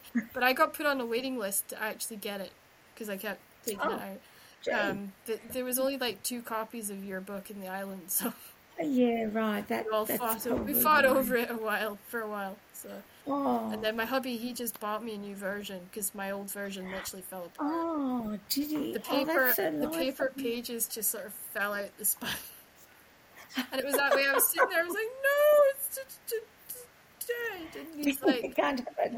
I'm terrible though because I'm I've always been hard on my books. I'm I am a Yeah. I, I don't know most people on this show will kill me, but Oh. I break spines because I get so into the book that I'm sitting Oh, there wow. and I'm I'm one of these people that's reading at four o'clock in the morning and the book falls on my face and I'm asleep with the book just Oh. like and hubby will just pick up the book, put the put the little bookmark in it and set it down for me.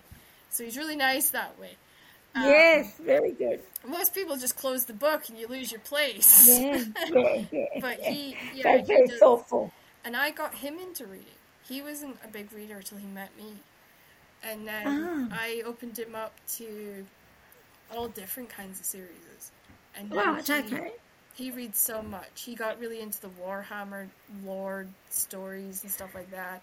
So you got him into it, Yeah, I got him into reading. Um, into reading. Hey, that's great. yeah. And you know, he was he was always he's such an intelligent man as well. Yeah, So to right. me, like, it was almost like he was the he became Prince Charming to me when I caught him with a book one day reading, and I was just like, oh, uh, we were only together like a month or something, and I'm like, this is the man I'm going to marry. He's amazing. He's reading a book. I I thought it was the best Oh, thing I'd dear. ever seen. So. Um, yeah, but he keeps me grounded because he's like, you can't. I read four Mm. books in one go. Like I'll have four books on the go, so I'll have Yeah. one in my handbag. well, do you? How do you? I Yeah. can't do that. I jump between books all the No, time. no, really. Yeah, because No. I have a I have a book that's assigned for my bathtub, and I have a book assigned my, for my handbag, and then I have a book beside my bed. And depending where I am, depends what I'm reading, and it drives it drives him crazy. He doesn't know how I can do it. Um, No, I don't. No, I don't either. I pick it up, I open it up, and I know exactly where I am. It's it's it's. I think it's a cursed You- gift actually, because I can never forget a character. a cursed gift, yeah, four at once. I must admit, I, I do have my next book lined up and my next book lined up. Yeah. I used to do that all the time, but I, I read a lot on my Kindle now, so they're in there. It's easier. It's easier on a Kindle. I could never. I could never nice, give up the turning of the page. Oh, I love that too, but you know what happened to me? I, um, I, I can open my Kindle and it's lit, and it can be the middle of the night, and I don't have to wake my husband anymore. I can just open my book up, and it's dark, and I can just read whatever I want, wherever I, how long I want to, without waking him. Sometimes he's taken my glasses off for me when I've fallen asleep Yeah, and closed the Kindle.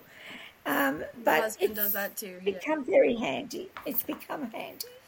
I, And I now had have it for something like I had 600 books on there. yeah, I had it for years. I, I did I did go the Kindle route for a long time because I was I was an ebook published author, so I felt like I had to have a Kindle because I was ebook, Yeah, right. Yeah, and uh, I just missed the pages too much. So I yeah. bought My, I, I have a daughter. I have two daughters. Yeah. One is the page turner, yeah. and one is the Kindle. There's always, there's always ebook. they always want to be different.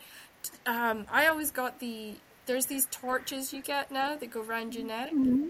and they don't wake your hubby, and they are fantastic. And see, when I found I found that out, I was in heaven, and my You hubby was right like, "Really? You're you're you're reading, and it's three o'clock in the morning, Crystal." And I'm like, "But but you didn't know I was reading because I had the neck light on."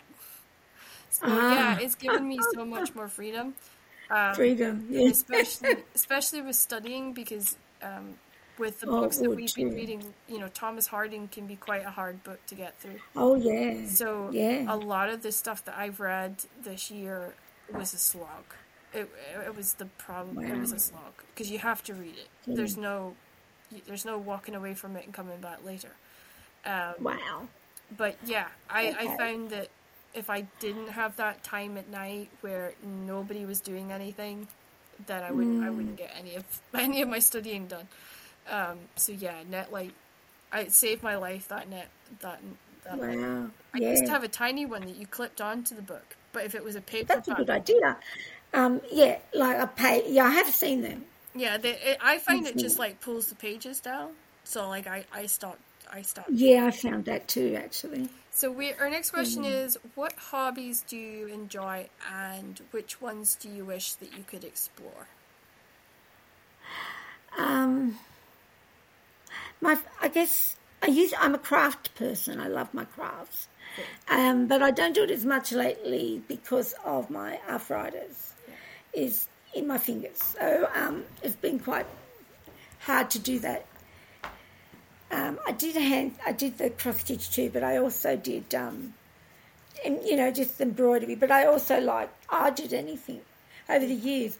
I- My relaxation was sitting there with TV on and whatever I was doing with my hands. I've even taken to colouring in um, mandalays and Yeah. all those things. As long as my hands are doing something. Nowadays, I'm I'm doing little word games on my computer, Scrabble. And, Yeah, I, I do Scrabble too. Oh, for my Terry dyslexia, even, you yeah, know. yeah.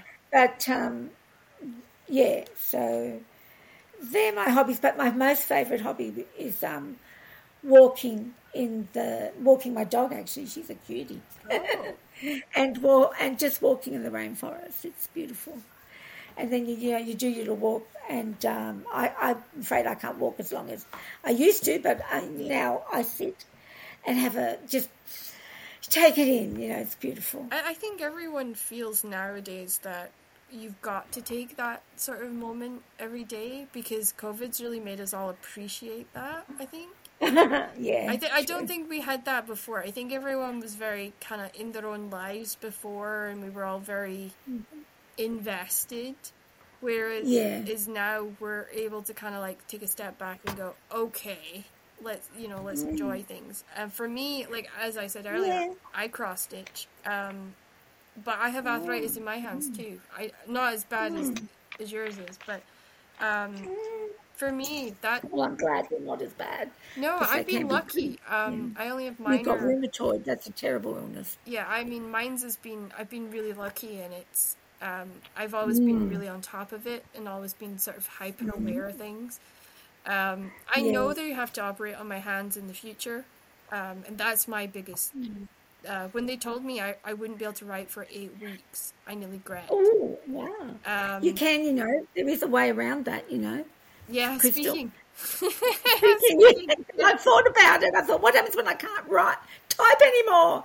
And then I Yeah. thought, I, I well, It's I, I've. I've been learning. I've been learning the voice activation software um, because my accent is so different. It takes it a longer to pick it Oh. up. oh, And I speak- work it out for you. Yeah, and I speak very fast too. So sometimes when I'm really in the zone, it can't kind of keep Oh. up with like where where I'm at. But I, it does make me slow down a bit more. I must admit. But I've I've sort of kind of like learned that there will be a time where I have to like adjust how I do things. Yeah. Um, but yeah, I've I've learned a lot of tricks over over the years. Like when they they put me in a cast, a fake one of those portable fake casts, to try and Mm. Get my hands more stable. Because I used to dislocate my thumb on the keyboard. I ended up Oh. in A&E twice because I dislocated my thumb twice. oh. So they said, right, we're going to put you in a cast for eight weeks and you can't write for eight weeks. Oh. Well, I found Wow. a way to type without using my phone for eight weeks. I can tell you, I couldn't, I couldn't live without it. And my hubby's yeah, like, I know that. you know, um, and he hated it because when I, I had it, I always used to hug him in the middle of the night. I'd put my arm around him, Oh, no, and then you had them in casts. and I had them in a cast, time. and I, I got him right in the throat one night because I rolled over and just punched him in the throat with the cast, and he Oh, woke up like, and he's like, "You're dangerous." So yeah, At the moment, yes. I must admit, if you uh, you've been a cross stitcher, you've probably done this, but um, my I am terrible for leaving my scissors in the seat. so I I've I've been my dad my dad broke a pair of my um, my scissors on one of his trips down to see me. He he he throws himself in sofas. He doesn't look where he sits. doesn't look. He you doesn't don't look. expect to find your scissors. No, and he never learned from my grandmother. My grandmother was the same. She would put her knitting down the side of the seat, whatever seat she was in, yeah. and that was Yeah, her right. seat. And one time he stabbed himself because he threw himself into the seat and the knitting needle went Oh, through his gosh. side. And I said to him, Oh. I said to him all the time, I'm like, if you're in my house, Dad, look where you're sitting, just in Yeah, case you sit on scissors. yeah. And that's what he did last time. Was he he sort of sprang into my seat and he didn't look didn't look in my seat, and my scissors were still sitting in my seat, and uh, it Oh, poked him. Oh, gosh. And- Did he? He poked him in the bum. Yeah, so he was like, "Oh my gosh," you know, because he, he thought he'd gotten stabbed again. So it was it was Oh, it was gosh. funny, and he felt so guilty. He went out and bought me new scissors because they were they were broken. They were dead. Oh, they were broken. Yeah, oh, he Oh, broke he broke these metal He's got a scissors in half. Ah, yeah. I, I can't say that, can I? oh, you can say anything on this show. It's fine. But I, I must admit, I do do that. And my hubby, before he goes to sleep every night, he le- he leans over to me and he goes, "Have you taken the needles out the bed tonight? Is the scissors away? Yeah.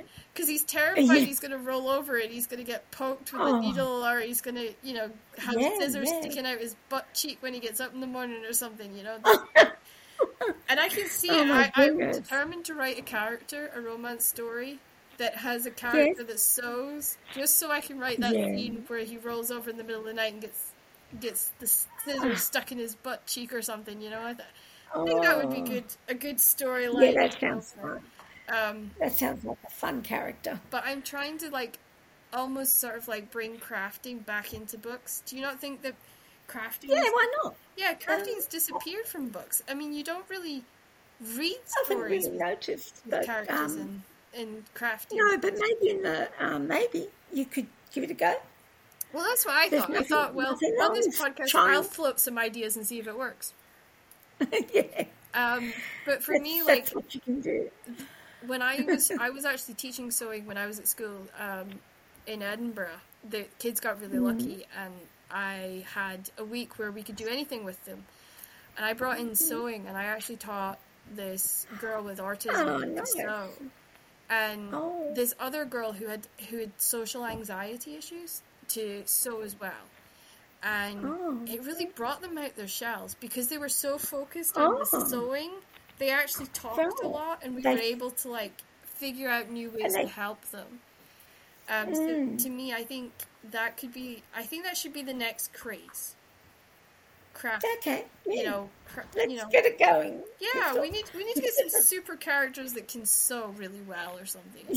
Yeah. Because I, I was teaching. Um, I laughed That's a good because idea. when I when I was in the hospital. I had all these surgeons that, that would visit me, Mm. and they were visiting me because I had really perfect stitches, and they were Mm. actually asking me for advice because of the embroidery that I was doing, so that they could be- Yeah. better their own stitches. So I had I had a, a surgeon Wow. sit next to me while I was in the hospital with an orange, and they were sewing this orange back together. And Oh, I was almost having to talk them Oh. through how to get it just right. How to do a perfect stitch? Yeah. Really? because they were they were so because stitching's not taught anymore, Wow. you know. So those of us that have really good embroidery skills, we're almost like rare a rare breed nowadays. We're like fine Yeah, yeah. you know. So I I love it. I love teaching it. That that's my de-stressor. Is I like passing it on. My my niece hates me for that. Fair enough. Yeah. She's like, stop with the sewing. yeah. I love sewing. My mother was a professional seamstress, and she even made her own wedding dress, which she said was, um, "You're never supposed to make your own wedding dress. It's bad luck." It, well, yeah, I got told that too. I went to a dress shop and I ended up looking completely different to what my husband was expecting. I came down the aisle with this big ball gown on, and I never was this princess person. I was always this little kind of Yeah, yeah, yeah. wild child sort of scenario. I was always the girl that wanted the cowboy boots and the shotguns and the pickup trucks and the horses. and Ah, I so was that would kind of- yeah, I was I was totally different to what everyone would expect.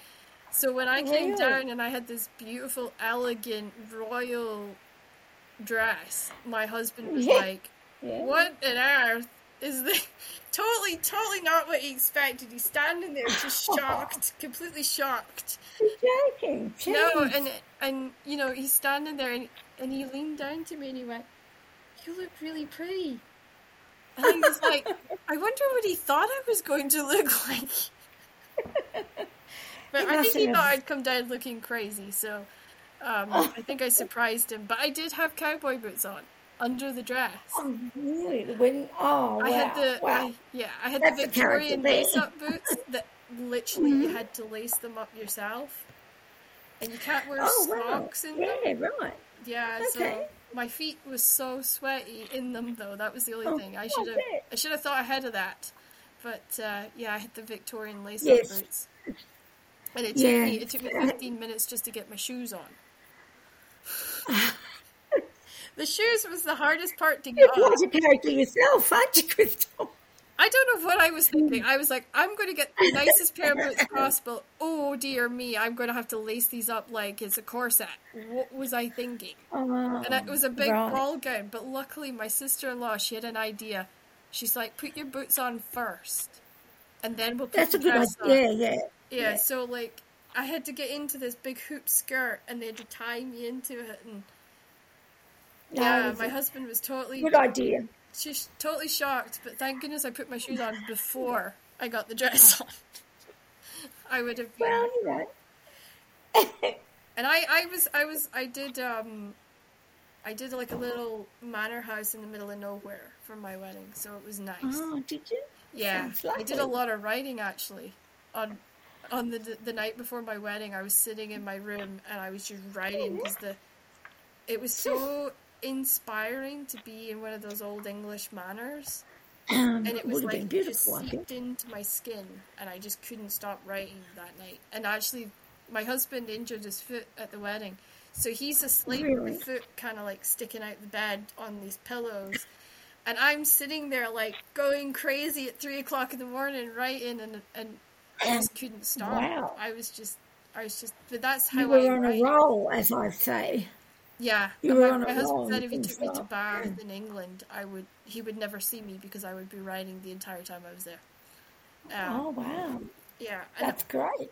it, it's just that that's what gets me going. So I think that's that's the fun. Yes, that's exactly what keeps me going. Now too. we're got to the fun part of the show. We're going to have a word. This is the hardest part. I, I, I I had a look at this. This is.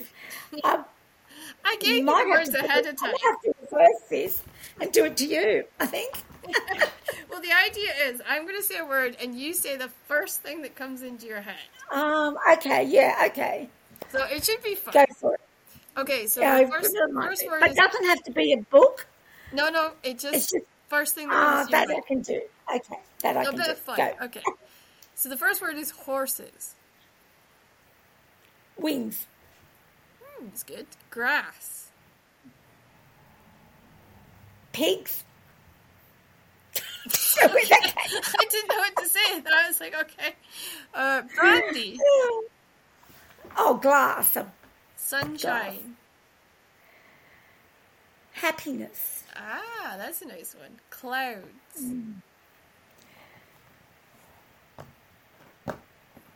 Storms. Geez, that took a while to come out, didn't it? oh no, I have that feeling too. Trust me. The smell of rain. You know when rain's about to fall and you get that kind of Yeah, I know that there? smell. My father. I think of my father because he, he Oh. loved that. That is an mm. interesting one. Okay, mm. lightning. Fear. I'm the same. I'm like I jump around Ian's neck and I hold on and like, oh, don't don't electrocute me. I'm, I'm terrible. I'm like a kid. And the last word is paradise. Heaven. Oh, me too. I, I that was what I thought when I wrote it down. I was like, I wonder if she'll say that. Heaven. Yeah. Yeah. Do you want to tell us a little bit about what your dream projects are going forward, the series that you've got coming out as we close this up, and Yeah, yeah. Well, I actually did touch on this not long ago when I said, you know, I have these um, two books. Well, I have a new agent, and the, she's got my two books that I've been working on for quite a while, and um, so she's going to hopefully we'll get some publishing publish a publisher or two because they're very different books. You know, one's a uh, you know a young adult fantasy. Um, um, with time travel, but the other one is one I've never writ- never written this style before. I guess yeah. is um, a contemporary, completely contemporary, no fantasy. Oh wow! But what it is young adult as well. Was that Um, I was inspired by a conversation my niece had, ah, and uh, I then had a, there was a news report um, that sort of continued the inspira- inspiring part of inspiration, and then I thought about doing the story um, based on loosely based on on that part, and, Yeah. and I created the characters and made a story. And uh, so I'm really hoping those two will come out as a published books. my dream is to get my books published by a traditional publisher, of course. Yeah. Only mostly because it gets into libraries, Yes. And I, I that's the big thing. I can't get them into libraries by self-publishing or independent publishing. It's harder. Yeah, it is But, hard. but yeah. otherwise, it's yeah. Um, that's where it can get to The libraries have to acquire adults everywhere. You know, in Yeah, their schools. I mean, I find that when I when I got mine into the library, um, I actually had to get the libraries to request it because over here the libraries Yeah, have to. yeah. I spoke to my library too. They don't. It's not that easy no, I, to get them in. It, it, it, once you get used to it, though, like once you know what the process is, it is easier to get them in there. Um, I bet. I, I just went along one day and I handed them in copies and I said, you know, um, here's some copies and, and they they always they're always checked out, which is nice, I suppose. That is nice. But to me, it was like, I don't do it for the money. I do it for the stories. Um, I, well, if if you if you want them in libraries, you're not doing it for the money. Are you? I mean, exactly. Yeah. I mean, I say that to my husband all the time. It's not. It's not about getting rich. I don't want to be J.K. Rowling. I don't want to be Stephenie Meyer. I just want to tell good stories to people that are going to love them Yeah. for the rest of their lives. Um, yeah. And I, that's why I love your work because you can tell by reading your stuff that it's about the story. You're not looking to grab the next thing that's coming by to make a lot of money. And No, I that's wrong. I found that when I read recognizing that. yeah, I mean, I read when I read Stephenie Meyer this year. Even though I enjoyed the book Edward, I just felt like it was Oh yeah, her attempt to desperately yeah. hold on really? to a series that's, that's that's already finished, and it just didn't. You know, that there is a story behind that. Um, I, w- I would like to know why. I mean, it took her years to write Edward's story. yeah. Um, Well, yeah. but it just didn't. It felt very broken, and it felt very jarring, Yeah. and it just didn't. yeah. It really felt like she was I- just I- trying to keep it going, and and it was very Yeah. kind of sad to me. Um, Yeah, fair enough. I mean, you know, I mean, I'm I'm in this in this podcast. I will be honest about books. I mean, I've said this to the Yeah. the, the viewers before, um, and we've got an announcement today. The podcast will be going on Spotify. So wow, this will be- yeah, so this is all going to be on Spotify, so everyone can find it on Spotify, and we are now on.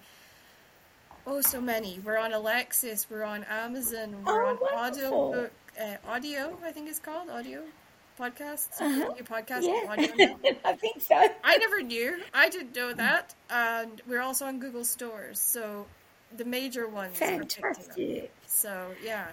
I just want to say thank you for selecting me to be your first. I couldn't have a better. I couldn't have a better guest than you. I couldn't. There's Well, and I, I had the. And we had the time thing going weird last Oh, I know, because I'm in the UK and you're in Australia, and oh, Yeah, I'm and- terrible at maths the too. So. But we Yeah, did it. We made it work. We did make it work. We made it work. And it, you know, Thank and uh, when your book gets signed and you're gonna you're gonna put it out there, you have to come back and tell us about it. I'd love to. That sounds like a I'd love plan. So we'll keep in touch, and you can tell me how you're getting on, and and I will make sure. Um, and also, what I'll do is your last release. I'm going to have that as a permanent advert on the show. So as That'd of the next episode after yours, I will be spotlighting books um, as advertisements Ah. on the show. So I will be taking Well, thank you. That's lovely. five minutes out of my show at the beginning to say these are the books that this show sponsors, um, and we are going to have the top top three books of the year, um, and yours will be Oh, our first top. That's- so terrific. Thank you very much, Crystal. it's, been it's a pleasure. to do, and I, I want to give back to you because I wouldn't I would never have picked up a pen if I hadn't read your book. So it Thank was you. start of mine. That's So- such an honour knowing that. It really is. And I'll have to you so send you a signed copy of mine just so you can have a nosy at all this drama these 2 I'd women like create. that. Yeah, we'll have I to like organize that that. That sounds like a fun. So we're going to close out the podcast. Uh, Marianne's Yep. going to go and enjoy the rest of her day. I'm going to go and sleep because yes. it's 2 a.m. here. I'm going to go have some brunch. yes, yes, but it's been fun, guys, and we look forward to seeing you all back next week, where we will be talking to Joey Legend, the legend himself. Ooh, Um, so great. yeah, we'll have to get all the gossip, and I am not softballing him. He's getting all hard questions. So, you think this word game was hard? Wait till you hear what I've got for him. Because uh, he likes his big words, so I'm gonna throw some naughty, sneaky, sneaky words at him and see what happens. sounds like fun. Oh yeah, we, we have a great banter and laugh, so it should be should be fun. You might actually hear some funny stories about how I actually put mine together. Um, but yeah, it's been great having you, and that's the recording stoppings.